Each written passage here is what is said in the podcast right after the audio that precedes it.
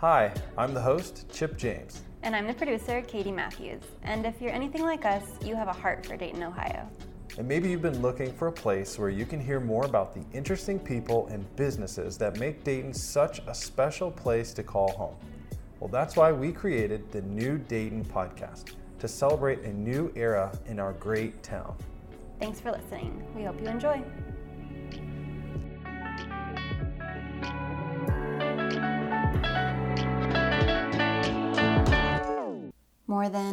Other interview, today's guests win the award for most requested by our other podcast guests. It's fair to say that probably 75% of our guests so far have mentioned today's Dayton business as a local favorite. Jack and Natalie Skilleter own Corner Kitchen, a restaurant that offers seasonal American cuisine right on the corner of 5th and Wayne in the Oregon District downtown having managed restaurants in restaurant capitals like New York and Washington, D.C., we were super curious to hear the story of how Corner Kitchen found its home in Dayton. And when we reached out to Natalie and Jack for an interview, even their email reply was thoughtful and genuine, and we knew we were in for a great conversation. They certainly lived up to the hype, and we're so excited to share this interview with Jack and Natalie Skilleter of Corner Kitchen. Let's get to it. Yeah, so why don't we start? I would love to chat just a little bit about our conversation. And I loved, I can't remember who wrote it, but the response to us was it you, Natalie? Mm-hmm. I loved your response. And I just would love to maybe even just start with that, like kind of um, being a business owner downtown and specifically in the Oregon district and sort of what that means to you guys. I know it's a big question, a big but question. you could you could own a restaurant and you could use your skills anywhere you could have gone to Cincinnati, you could have gone to Troy, you could go to Columbus or Toledo, but you're here in Dayton. Uh, yeah, I mean, and we we pursued and definitely uh, conceptualized a lot of different business approaches that we could take uh, in the Dayton region, um, whether it be somewhere, uh, um, you know, in, in suburb, uh, suburbia mm-hmm. or uh, food truck or, mm-hmm. or things like that. Um, and we always felt like we were going to be a you know a business owner wanted to own our own and operate our own restaurant. The um, I don't know one of the things that always appealed to us about Dayton and uh, downtown in the Oregon District especially was the sense of community. And we purchased our our first home here um, back in 2009 downtown? No, 11. 2011. I'm sorry. Yeah, we live uh, right yeah, and in we the live, Oregon live in the Oregon district. So you walk to work. Uh, so yeah, that's great. As much as possible, we walk to work, and uh, walking around the neighborhood when we lived there. Natalie was uh, working uh, for her father's public relations consulting firm, mm-hmm. and I was working at the Dayton Racquet Club at the time. And every time we walked past this corner, we just it, at that time it was Pulse nightclub, right. but we said this would be the perfect spot for a restaurant. And we didn't hadn't even been inside right. and didn't know what it looked like, but just the location, proximity to our house, and also the vibrancy of the Oregon district uh, kind of drew us to this. Finally, we got in um, in touch with the owner of the building, mm-hmm. and uh, were able to start the process of, of opening a restaurant, and then kind of just the inertia of mm-hmm. a project took over at that point. Prior to that, though, it really was just being a part of the neighborhood was mm-hmm. was really important to us, and uh, there is a huge uh, sense of community and support that people right. have shown throughout. Yeah, so you lived in the Oregon District first, and then decided to take that next step and own a business here. So as long as Jack and I have been together um, after college, we have worked in the restaurant industry, mm-hmm. and we worked um, in different restaurants, and then we worked um, when we lived in Washington D.C. We worked in the same restaurant, mm. and so we always knew that we wanted to have our own restaurant. Right. Um, was it in the back of your minds, or was it something you talked about almost you know we, daily, weekly? Well, you know, when when you talk about your job and and the challenges. Mm-hmm inherently you end up talking about what you would do differently sure. you know so i think it, over the years it kind of um, came out like when we when we open our own restaurant we would like to do x y and z yeah um, but you know, we worked for a lot of. We worked in um, New York and in Washington D.C. and the the access to owning your own restaurant there in those markets is Mm-hmm. is chal- you know there's not a lot of access. Right. Sorry about that. That's okay.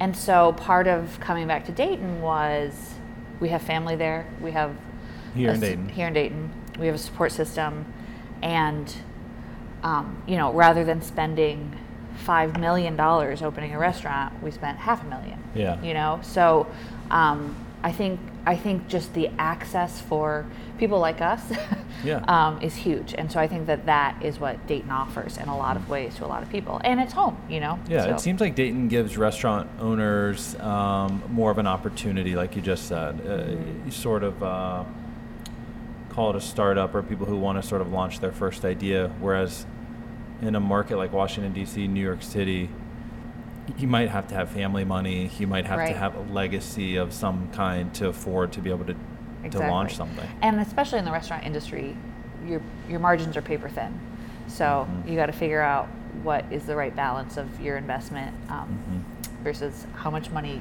you know you can potentially make. So. I don't always go into the weeds with people, but I want to just a little bit with you guys because I know that people who are listening are going to say they went from walking by and going, wow, that would be the perfect restaurant, to a few years later, 2015, opening Corner Kitchen. You know, you can't just, that doesn't just happen. Right. Can you give a little bit into the weeds on like how did you, whether it's funding or financing, did you get investors? Yeah. Did you go to a bank? So, um, yeah, so we, part, part of something that we knew we wanted right away was to not have investors. Okay. Um, Why is that? when we worked at the restaurant in DC, I was a general manager, and part of my responsibilities was managing our investors, and we had 29 of them. Oh my. So that was just, you know, it was a, they were lovely, beautiful people, but everyone wanted something really, really specific and really different. And so I found myself managing the people um, outside Right. rather than um, the, Focusing on the product and the experience. yeah, the soul of the restaurant, Right. you know? So What was the name? Can you share? RIS. Okay. Um, and so that after that, after that experience, you know, we had people who were interested in investing it with us, and, and we were really adamant about we want to do this on our own. Right. Um, but So how does one do that? it was challenging. um, so we fumbled around a bit, um, and but eventually we got connected with a gentleman named Bill Smith at Citywide. Okay. And he has been our guardian angel ever since then. And he would, um, he just he looked at our numbers. He really understood our numbers. I I had incredibly robust pro formas Okay. and business plans um, because ultimately Jack and I look at this first and foremost as a business. You know, there's a lot of people who are like, "Oh, I love to cook. I'm a chef," and it's like, well, that's great, but unless you have the business chops, Right.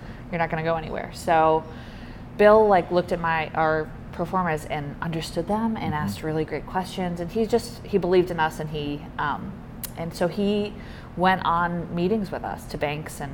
Yeah. You know, the banker would say, "And why are you here to Bill?" Uh-huh. and he'd say, "Oh, I just believe in them." And you know, Special if- advisor. Yeah, Yeah. and if they need fin- if there's gap financing that that's needed, Citywide will step in. Hmm. But um, So we've talked to John Gower at Citywide. Just take a brief second for people listening. What is Citywide? Uh, Citywide is a I'm I don't In your mind. in my mind, Yeah. Citywide um, invests in um, the city of Dayton, Yeah. and so whether that's property or entrepreneurs, um, they they just kind of help support the economic structure. They facilitate um, startups. They facilitate um, uh, commercial real estate endeavors. Lots of stuff. Yeah, you name it in the city of Dayton. And in your case, they really helped. They really helped. Just just was they were just such a huge support. Um, they gave us so we moved here. Jack and I had some pretty big jobs in some other other other markets, and uh, we moved here. And people said, "Who are you?" You know, I my experience when I first moved to Dayton Uh-oh. was um, uh, a lot of old white men. telling you uh, wait your turn and prove yourself Oh, my you know so it was term. really challenging for me to have had some pretty big jobs and, and, and a lot of responsibility and Mm-hmm. working with, you know, the when we were in DC especially, you know, Mhm. like having very very close contact to some of the most influential people in the country. Sure. Um, And DC has like a really, really world renowned restaurant scene, correct? Yeah, Yeah. it does. Um, but to come here and, and nobody took us seriously, it was just very frustrating because, Mm-hmm. You know, I felt like we kind of had to stand on our head and said, no, like, you know, we know what we're doing from a culinary perspective, but also from the business perspective. Right.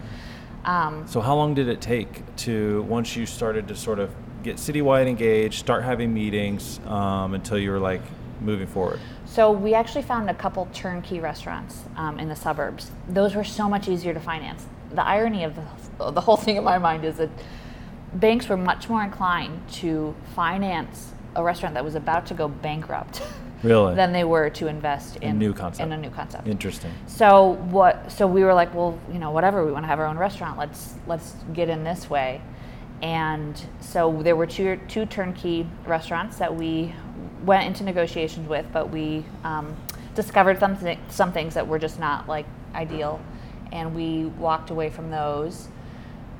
And after the second one, you know, you're kind of devastated. It, you know, you work on a project for like six months, and you think you're gonna have your own restaurant, Right. and then, um, so then after the second one fell through, we were like, where do we want to be? Right. Because the turnkey restaurants were in the suburbs, and you know, we both grew up in the suburbs. They're fine, but it kind of allowed us the perspective to say, what do we want? And Right. where do we want to be?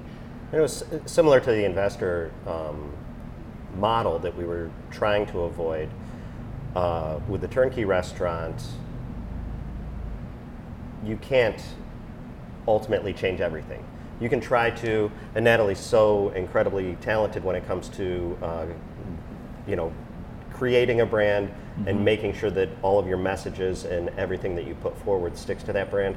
But you can't create it Right. if you if you end, end up opening that that turnkey. So we were always concerned about um, building a clientele, but also having that residual clientele that Right. would say, "Oh, but that's not how they do it here." It's like, well, Yeah. then, how much are we uh, how much are we saddled with the past that didn't work out?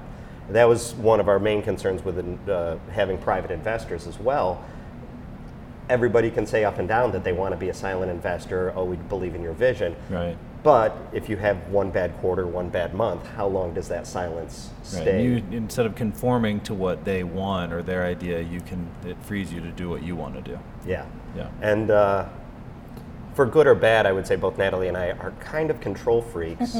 we try not to micromanage, but we do have very intentional uh, goals and uh, very purposeful concepts every time we change the menu or you know do anything here with the business that um, we don't want to give that control to anyone else and we definitely don't want that control to be in people's minds of oh but it should be this way Right. So- Okay. So then, yeah, sorry, this is a very long story. So then we, um, That's why we're here, by the way.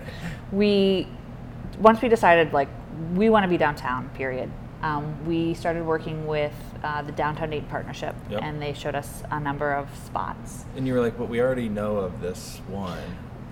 yeah so a, f- a friend of ours um, who's on the tennis team Yeah. introduced said my land you know the guy who owns this building is my best friend. I've known him for 40 years. Um, you should go meet with him.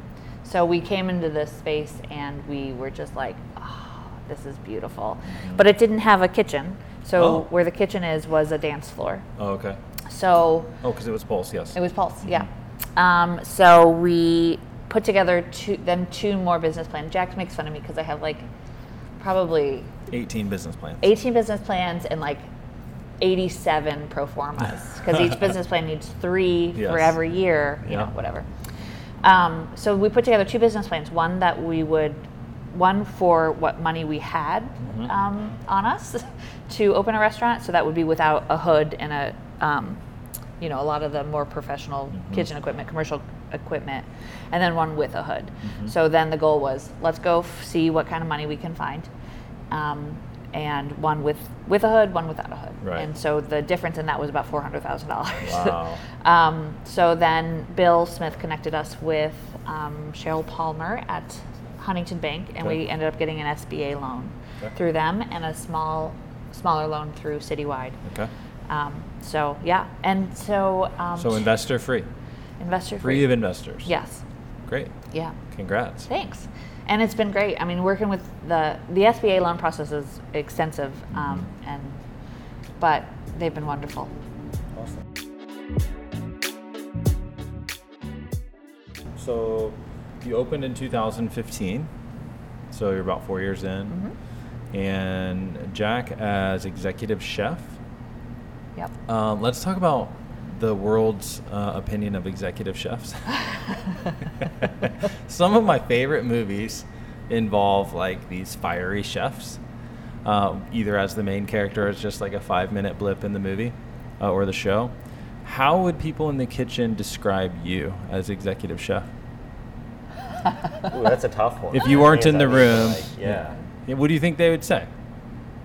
I once had this exercise where they're like, "What would your kids say? How would your kids describe you?" And I was like, Panic. "Oh no, I never thought of that." Yeah. I don't think I would be described as, you know, a screamer, a Gordon Ramsay, um, Throw a dish on the floor. throwing, yeah, breaking stuff, throwing pans. I, you know, occasionally a pan will slip out of my hand, but it's usually unintentional because I guess I, I would say one of the ways they would describe me is, uh, is kind of as a maniac. Uh, I like to be hands-on. Up until recently, I was always working the line Right. um, every night, and so for me, like speed, efficiency, being able to do the most that I can uh, is Right. very, very important. So I think you know that's where my craziness goes, rather than berating people. Yeah. It's more like, how much more can I do? Right. Um, We've worked for some of those fiery chefs. We've worked in some Yeah. places where Just massive personalities. Yeah, you know, like I, I worked in a place where the manager would walk around and kick me in the back of the knees if I wasn't walking fast enough. Oh, my. You know, Jack's had pans thrown at him. So Oh, my. we were very intentional about creating a restaurant that Mm-hmm. broke the rules in terms of, or defied what Right. um, most restaurants do. Yeah. So, what would you? How would you describe your husband as an executive chef? So I think a lot of times the executive chef role becomes an administrative role. Right. Um, and when we were opening the restaurant, I said to Jack, "What do you want to do?" And he said, "Well, I guess I'll have to do the ordering and do be the expo and blah, blah, blah." And I said, "No, no, no. What do you want to do?" Right. And he said, "Well, I want to cook." Yeah. There's some expression about like a happy chef is a chef who's cooking. Right. Um, so we built the restaurant around him making everything. Yeah. um, so it you know it's challenging logistically in terms of um, personnel, but And um, having to close if he's sick. having to close if he's sick exactly. But um, I think that that is part of why we have such consistency. Yeah. Is because Jack is in the kitchen every day, um, making everything.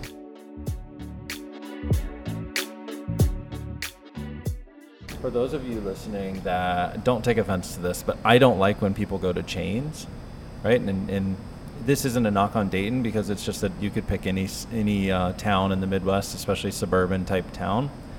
People are just sort of brought up going to chains, and then it seems to be like in their blood. It's like Friday night, where are we going? Cheesecake Factory, and it's like, oh my gosh, it sounds so horrible to me. and I'm not I'm not being a snob and I'm not holding against people if you do that. But part of the reason for the podcast is to try to shine a light on some of the businesses and the restaurants in particular where I think people should be going and spending their money.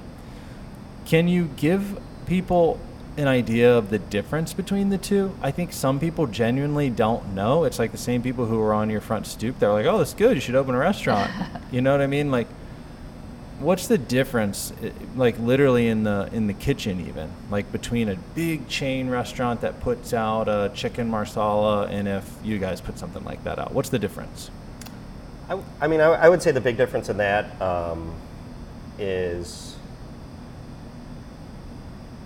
kind of with the example you brought up, Cheesecake Factory. They are they're much more of a factory-oriented business. Um, while it is still food preparation and and and, uh, and a hospitality industry, right they are seven days a week and you know pretty much every shift including brunches on the weekends and things like that typically where um, consistency and and falling following um, the the structural guidelines of every shift and, and like every recipe Right. is is of the utmost importance Right. I, I personally have experience working while we were um, getting the uh, corner kitchen open for for a large corporate chain restaurant here in the Dayton area. um, and it was it was very grueling, Mm-hmm. and uh, it was a great opportunity. It definitely paid well, and uh, we, you know, I thought we did a good job and put out good food. But at some point, the the soul of the employee Creativity. is disregard, disregarded. It's you know, uh, But I think that for for us too, so there's the soul of the employee, but there's also the um, food chain issue. So a lot of these big corporations, all of them, have these just huge contracts with these purveyors. Right. And um, so what you're getting is you're getting soup in a bag.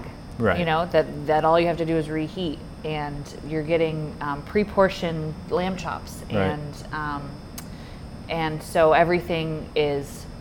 It, it's a factory, you know. You have everything costed Yeah. out, so Yeah. you're hitting all your numbers. Right. For us, Jack is a um, he's a butcher too, so he we get whole lambs in from uh, Fort Loramie, Ohio. Wow. And so he's using every piece of that animal. So Right.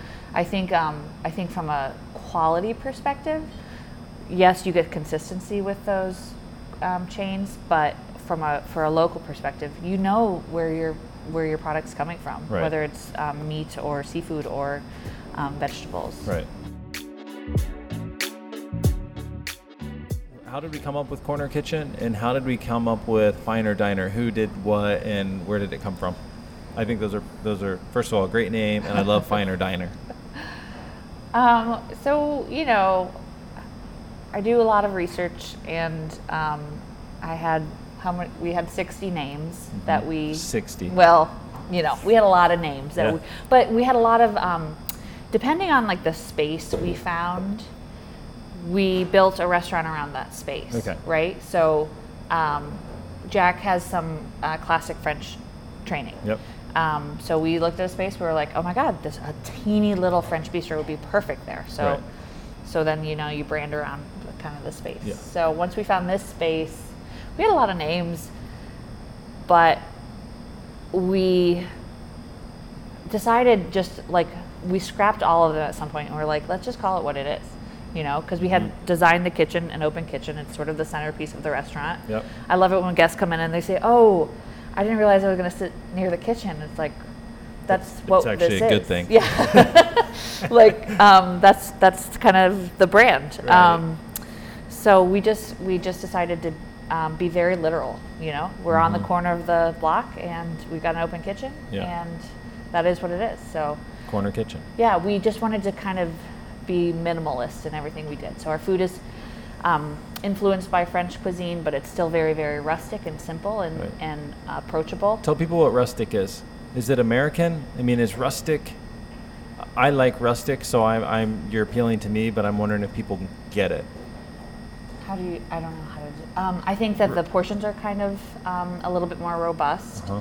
I think that your plating is a little bit um, not as refined. Yeah. So, you know, we've worked in restaurants where people have those big long tweezers where they're just like intentionally putting every microgreen in the exact place. You know. Yeah. We don't do that. We just kind of do a ploosh of. Throw it on there. Kind of like we're over at your house for dinner. Yeah. Uh, what about Finer Diner?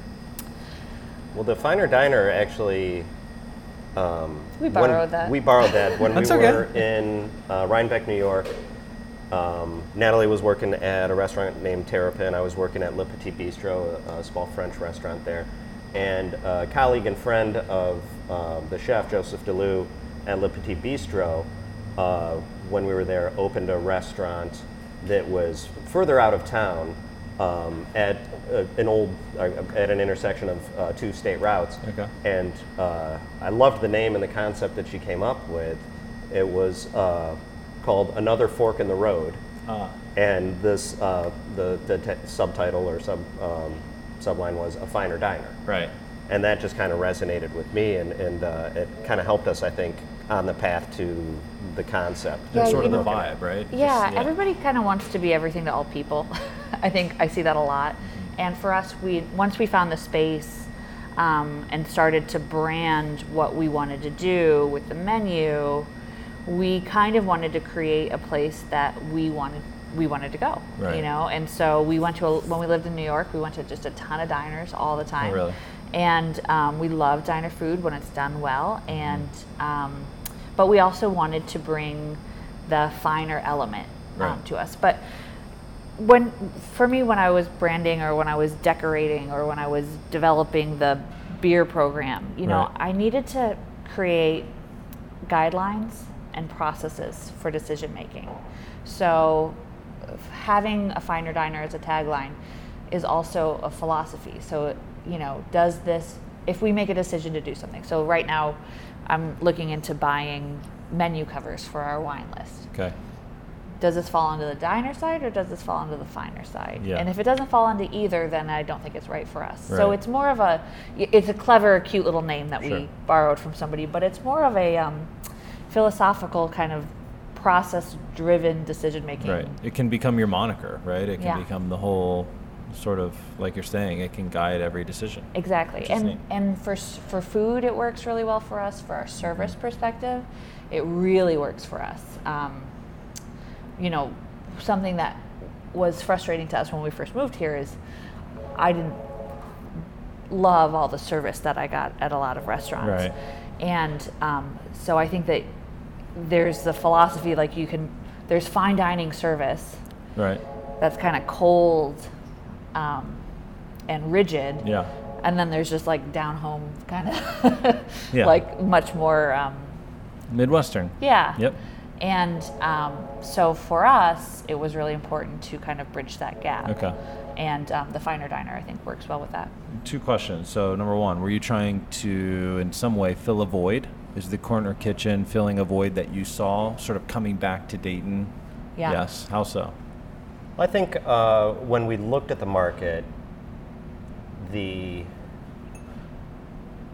places that were French style uh, cuisine were always seen as that fine dining Yeah. haute cuisine. Special occasion. Really special occasion. Yep. We never uh, anticipated or wanted to be a, a special occasion restaurant. Okay. I, I, you know, we always felt like that's so limiting because essentially you're going to see repeat customers like and- twice a year. Right. And it's like, no, we want you to be here every weekend Right. or every Tuesday or you know whatever Right. becomes your routine. But we you know we want it to be warm and welcoming. Yeah. So that everybody was comfortable any day that we are open for business to, to just come on in and uh, have a meatloaf. Right. And then on the other side of that was bar food, you know, Right. like like just super casual, plastic cups, Yep. um, paper napkins, Right. you know. So certainly, um, with both the food and the and the style, we thought let's let's meet somewhere in the middle where somebody can have just a really really comfortable experience. Um, but but they can have whatever experience they want. So on the one hand, you could come in and have a burger and a beer, Right. and super casual, or we have a tasting menu on our menu, which is a, just a really curated experience. Okay. So you could come in and have that Right. um, special occasion experience, or you could come in and just have like a bowl of mussels and a beer, Yeah. and be, be done. Cool. So Well, I think you filled the void uh, because so many people that we've talked to, we used to say season one of the podcast, but it's kind of bled into just a big long thing. one one big season. Yes, and so many people, when we ask them, where do you take people when they're in town? Where do you take people when you want them to experience Dayton? Or just where do you like to go? Like, where's your where's your spot? So many people have said Corner Kitchen, including Chris Wire at Real Art, who just just raves about it. Um, what does that mean to you to know that you're like a go-to for people? It's humbling. Yeah.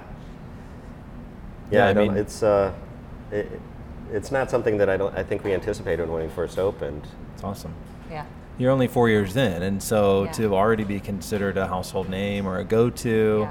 instead of like, yeah, they're figuring it out. Like, I think that would be a totally acceptable thing. Be like, they're really good. You know, they're figuring it out. And like, you know, six, seven, eight years in, oh, they're awesome. Yeah. But to be like that quickly to be a go-to place is a testament to both of you guys Thanks. and your people. Yeah. We got good people. Our yeah, our, our staff is a huge part of that, and uh, and they've been so committed. We've had so many people that are still original staff members. Uh, we haven't seen turnover like we've experienced in the past managing other places. That uh, it, it's you know it's it makes us feel so comfortable at the end of the day that uh, not only do the do our guests believe in the experience we're going to provide them with, but our staff also believes in the environment that they're going to work in and and how um, they really find something that helps them grow Yeah. and keeps them you know keeps them challenged and happy. Uh, the one message that we try to tell both you know front of house and back of house staff uh, is you know we can we can strive for consistency, but we're only going to be as good as the last plate of food that we serve or the last cocktail that we that we make, and everybody really has bought into that. You know, we can have great reviews, but Right. You know, one bad review, if we start sliding in one direction, then you know that's Right. where it, it can easily be lost. Though all those years of goodwill and, and good work.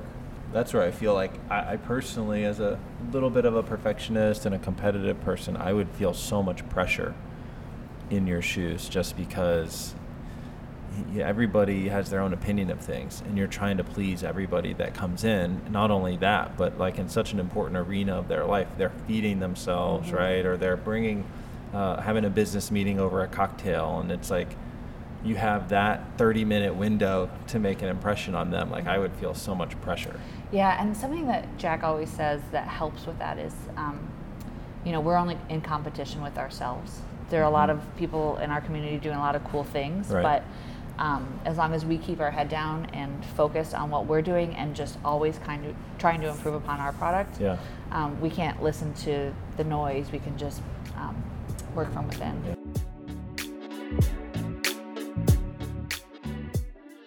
Well, the three things that stand out to me about Corner Kitchen, and we've almost touched on each one kind of in an indirect way, so it'll be good to expand just a little bit on each one. You know, if I'm describing, like, I'm usually the one that's pushing my, my wife, Nikki, to try a new restaurant. Like, we love to go to all the local restaurants, and one of my go-to things to say would be basically it's all made from scratch and that's something that you can say about corner kitchen what does that mean and, and how how accurate is that Uh, I think it's pretty accurate, and it's one of the things that that uh, that drives menu development for me. Uh, we do change our menu every three months with a focus on seasonality, so uh, that's always looking at what local farmers can provide us with.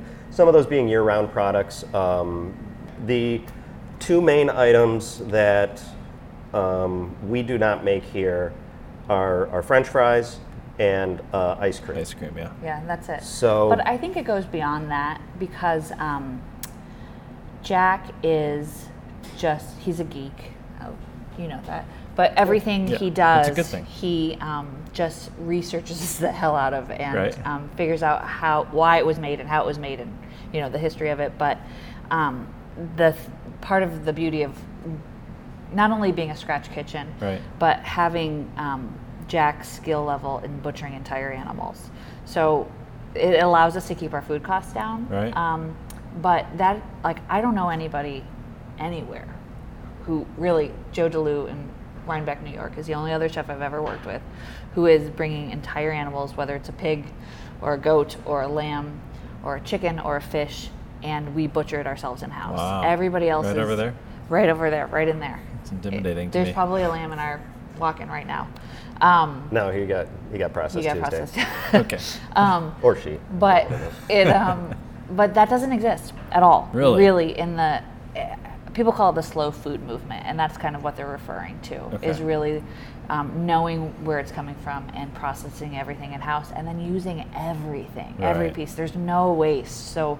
What we do is um, sustainable on top of um, Mm-hmm. just being coming from a place of love and um, making everything from sure scratch. that's awesome so number one making everything from scratch Yeah, and that also includes, um, you know, vegetables too. Every, you know, Yeah. the cheap in it's not as cheap, but the easy thing to do is getting pre-cut green beans or getting, Right.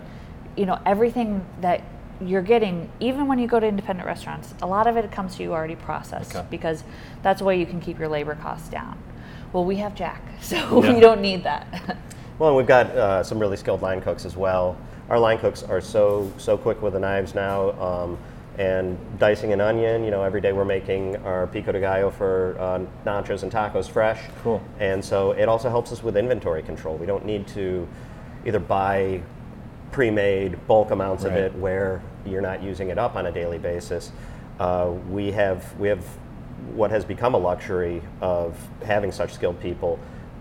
We can do everything fresh. Yeah. Um, so it, it is also one of my I don't know one of my passions is I'm, I'm about to make uh, onion jam for our Oh. uh, cheeseburgers. Cool. Uh, and that involves dicing up 20 onions. Wow. And so every time I do it, it's like, all right, I got to be faster than the last time. Yeah. And, and uh, just that, that drive to, to achieve and be efficient. That's uh, something that I hear when I hear made from scratch too. It's just the, the quality and the freshness. Mm-hmm. It's like made from scratch, but but the freshness that comes from that Mm-hmm. too is, is such a draw for me.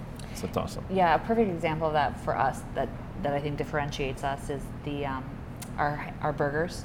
We grind our own meat fresh every Yeah. single day. Like nobody's doing that, you know. Yeah. So so that means you're gonna get a very fresh burger every day, and it's gonna be like the juiciest burger you've ever had. Mm-hmm. So that I almost used the cheeseburger actually as my example when I said, "Give me the difference between a chain Uh-huh. burger Yep. and a corner kitchen burger." Yeah. Can you do that real quick, just in case? Real quick. Uh, real quick, yeah, I would say it is that daily grind. Um, a lot of the marketing you see now, especially with fast food restaurants, is fresh, never frozen. That could be, you know, fine, but with uh, any kind of ground meat, uh, as soon as it's ground, essentially you've opened up all these different avenues for that meat to lose moisture. Right. Uh, the smaller the cut, or the, the you know the finer the grind, the more you're going to have that moisture loss. So because we make we grind our burgers uh, fresh every day, we are trying to keep them as, as juicy as we can, and that's where a lot of the flavor is going to remain. Nice. Is um, is just in that in that burger. And and it's our own blend too Right. of different parts of the cow. The second thing that really catches my eye, which we've talked a, quite a bit about actually, is having an executive chef, Jack, that's hands on and not just this uh, domineering administrator, but in the kitchen. Um, which I would, if I was consulting or advising you, I might say we need to work on finding some more time um, away from the kitchen. But um, having having the experience, the the professional, the executive chef being hands on, I think can really separate you from from other independent owned restaurants. Even can you Yeah. talk about that? Yeah, I think that um, Jack being in the kitchen and um, initially it was co- sort of it's what he wanted to do and it's what he, he loves to cook and he's really really good at it. Um, and initially it was you know Jack can um, cut dice up 20 onions in 10 minutes Right. where it would take somebody else Not like Twenty days. yeah. For me.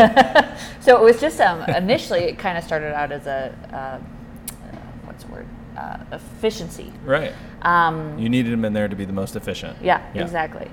And now, um, now you know he's trained a lot of people Yeah. to um, to come up to that level. So, yeah, I think that I think that it's a huge selling point for us that you know everything, every sauce, every soup, every the foundation of every Mm-hmm. dish was um, created initially by Jack. Yeah. You know, he initiated the. Cool. We make all of our stocks from scratch, from the carcasses of the chickens from Ed. And know, sauces and and- sauces. that's yep. awesome. Yep, everything. So, um, but now you know I'm I'm pregnant, so now Jack is we're forcing him out of his comfort zone. He's also Right. very comfortable back there. You Yeah. know, he's happy when he doesn't have to talk to people or Yeah. and he can just put his head down and cook. I always tell so people will come on and they'll say, you know, I wear I uh, wear a lot of different hats. I've got a lot of different things going on, and you know, obviously you're the executive chef, Jack, but you're also like the owner, and I'm sure there's lots of hats to be worn. And so I like to ask the question, you know, what hat that you wear like puts a smile on your face or brings you the most joy? It sounds like I know the answer for you. Yeah, it's, it's being a line cook. Um, I I really like um, I like the stress of service. I like I like the lev- the the lack of control that you have from what people are going to order, how it comes in, because every single day then is a challenge. Um, the beauty of it is uh, it's not open heart surgery, so uh, I don't need to worry about life and death circumstances um, on on a daily basis. With that, we can do our absolute best and Right. and then go to sleep at the end of the night and realize, you know what? As long as we did our best, we're going to be fine. Okay. So, All right. So the third thing for me is the menu changing, which uh, I didn't think you guys had mentioned, but you did, and uh, The menu changes seasonally, so four times a year. And what's the motivation behind that, and how has that worked? How do your uh, regulars feel about that? I think they love it. They're, you know, I get emails all the time. When is your menu changing? Um, I, you know, there are some items that we've taken off the menu, and then there's just been a revolt. So we, we put them on and, and we don't change. Um, but you know, it was it was really we wanted to be a scratch kitchen from the get go, and we wanted to source locally. Yeah. And so the way to do that to source locally is to change the Change menu. with the seasons, right? Mm-hmm. Yeah. Exactly, and we're so lucky we have a we have a farm that um, grows exclusively for us now. So, Oh, wow. Um, it's fun, and they um, give us their seed catalogs every fall, and we get to pick out some stuff. So, um, so that Cool. is really exciting. Oh, that's awesome.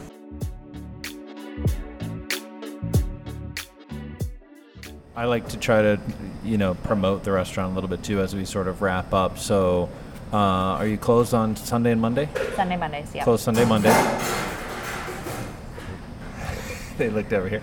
Closed on Sunday, Monday. Uh, open so Tuesday through Saturday for dinner at 4:30. Mm-hmm. Do you recommend? Well, do you take reservations We recommend them, yeah, every night? every night. Oh, cool. Um, so I know pe- a lot of people come in and they'll come in on a Thursday. We actually got one review that uh, was a one-star review, and they came in on a Thursday at 6:30 and couldn't get a table.